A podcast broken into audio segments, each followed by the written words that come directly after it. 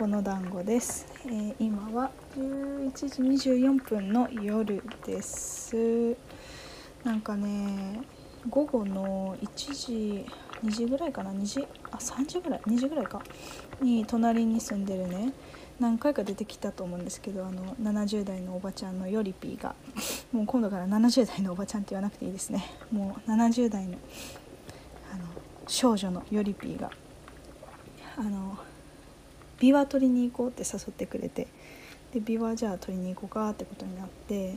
で近所にビワの木が生えてるんですね、まあ、ビワの木そこら中に生えてるんですけど、まあ、特に一番近いビワの木がなってて。でもう今年は果物がすごいんですよね。あのビワとか桃と桃知らんわ。ごめん桃知らんわ。梅とかはいろいろなっとって。でこの前も取ったんですけどまだいっぱいなっとってこれ食べんかったらもったいないからってことで一緒にビワ取りに行って。でもうめっちゃ取ったんですよね。なんか2個バスケット持っててどっちもいっぱいになってであの大きい方あげるわって言われて あの2つバスケットのうちの大きい方もらって。ででもそれで汗だくになってよりピーもももでまあ帰ってきて私はシャワー浴びてでその時点でま6時ぐらいだったんですよね。でじゃあビワむこうかと思ってなんか置いてても食べないじゃないですか。ただ皮ごと置いてても。食べないんですようちの人は。今一緒に同居してる人たちは。だからあのこの前一回ビワめっちゃ取れた時にジャム作ったんですね。だからでジャム今も作っとって6時ぐらいから剥き始めてさっき全部剥き終わってだからそう6時から11時やから11時 ,10 時半ぐらいか。だから4時間半ぐらいとビワ剥いとった。ずっと。ずっとビワの皮剥いて種取ってしとって。でやっとお鍋に全部剥き終わって入れて今煮込んでますね。音音聞こえますか？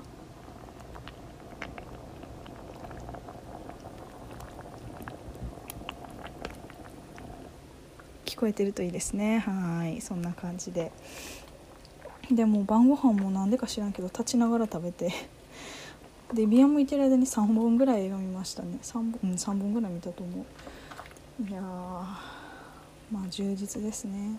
なんかビワを市販で買って食べたことがなくて初めてビワ食べた時もその学校のね農業の農業学校の敷地内に勝手に生えてるのをみんなで勝手に食べとったし今今回も、まあ、誰かの木ではあるけどなんかいいよって言われたらしくて。それを取って食べてるからなんか結局スーパーでビワを食べ買って食べるみたいな。とかスーパーで買ったビワを何かしらの形で自分であなんか食べるみたいな。そういうことが今までなかってだからなんやなんや、まあ、言いたいこと忘れたわ、まあ、とにかくあそうそうそう。それでもう高いって聞くんですよねなんかビワの。ビワがの値段が高いって聞くんですけどなんか結局もうなん今までお金ををビワに払った経験がないからその感覚がいまいちなくてでしかもなんかこんなどっさりなんか何キロも何キロもあるようなビワを目にしたらあれですねなんかお金の感覚なくなるっていうか なんかバグるバグりますよねお金の感覚が。なんかえ？あこれスーパーやったら何個で何百円とかするんやみたいな。ふとやっぱ田舎に暮らしてるとお金の感覚がバグるっていうか、まあ、お金がないと生きていけへんのは都会なんやなっていう気がしますよね。でも結局どうなんやろうな。田舎でも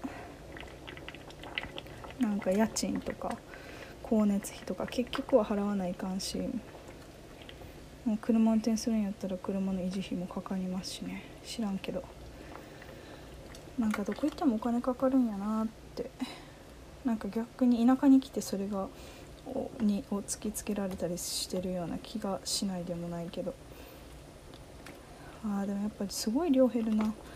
なんかビワをね剥き終わった時はこのでっかい鍋に満パンやったんですよ。でも今ずっとコトコト煮てたらちょっと減りましたね。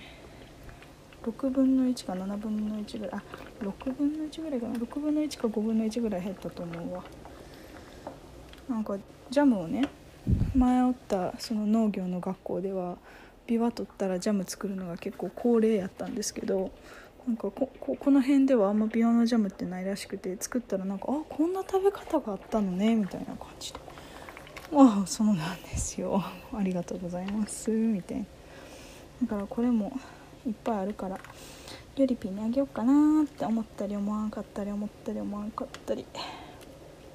そうこのねビワ作りながらねブルース・ブラザーズっていう映画とそれから何やったかな。忘れちゃった。あなんか、ね、サム・クラフリンっていう俳優が出てる映画「ウェディングなんちゃらかんちゃら」みたいな映画見ていやーなんかねそのサム・クラフリンっていう俳優は、まあ、まあまあ好きでなんで好きかって言ったら高2か高3ぐらいの時に神戸のね地元の映画館で「あの人生はシネマティック」っていう映画を見たんですよ。ね、人生はシネマティックっていう映画すごい好きやってそれに出てるのがサム・クラフリンっていうイギリスのね俳優さんで、あ、なんか好きやなと思ってで今回その人が出てる映画がネットフリックスだったから見てみて。なんかめちゃくちゃ微妙だったんですよねストーリーとか。で結局なんか思ったんですけどこうラブストーリーでそのあこの主人公とこの女の子とかこのヒロインとこの男の子最終的に結ばれてほしいなって思うのってこう観客が思うかどうかってなんか映画作ってる側の責任だと思うんですよね。なんか映画作ってる側が観客にそう思わせる責任があると思うんですよ。だからっていうのを今回感じてなんかあんまり最終的にまあそのサム・クラフリンっていう俳優と誰か知らんけど女の人はま結ばれるんですけどなんか全然嬉しくない。っていうかなんならなんか「はーん」みたいな「あそうそうなるんや」たいな感じで全然なんか「やった!」みたいな気持ちにならんくって。なんでなんかななんでなんですかねそれって。ようわからんわ。あんまりなんかあれかな。なんかストーリーその2人の中にストーリー性がなかったっていうか。なんかあ多分この2人この映画の何ていうの？これが終わってから今後の人生で別れるんやろうなみたいな。思っちゃったりして。うん。なんなんやろうなあれは。あとなんかちょっとなんか典型的すぎる展開っていうかなんか一旦女の子と男の子が「ああダメだね。ダメだ。なんか僕たちあ僕たちっていうかなんか女の子が私行かなきゃ」みたいな。で「さよなら」って言って別れてで男の人が戻ってバーバーかなんかに。それで「いややっぱり行かなきゃ」たいなで追いかけるっていう。なんかもうそれがなんか王道中の王道すぎてあれ？どうしたんやろ？あはいお願いします。そうなんか王道中の王道すぎてもう行ったらあかん。行ったらあかん。行ったらあかんって思ったけど結局走り出しちゃってなんかあ行くんやみたいな。やっぱり行きますよねみたいな。王道中の王道でもあやっぱ行くんや。よかったっていうのとなんかあやっぱ行くんや。はいはい OK みたいな。でそこでもう映画ええわみたいな気持ちになっちゃう。よかった映画館におらんでみたいな気持ちになっちゃうような王道的王道みたいなオーソドックスみたいなシーンってありますよね。なんかやっぱりそれしますよねみたいな。だから何なんやろな。クレイジー・リッチでも見るか。なんかあれは超王道やけどいいみたいななんかそういう風に聞いたことある。もう知らんわ。そんな詳しくないからな映画のこと。まあでも今回はねまあサム・クラフリンやったらええってことじゃないってことが分かりました。やっぱりプロットが大事なんやなって当たり前なんですけど。そう考えるとなんか好きな俳優って難しくないですか？なんかもう俳優がいい役してるかどうかもうその俳優の運にかかってるしこのジャムの似てる音が大きすぎて聞こえとったか知らんけど。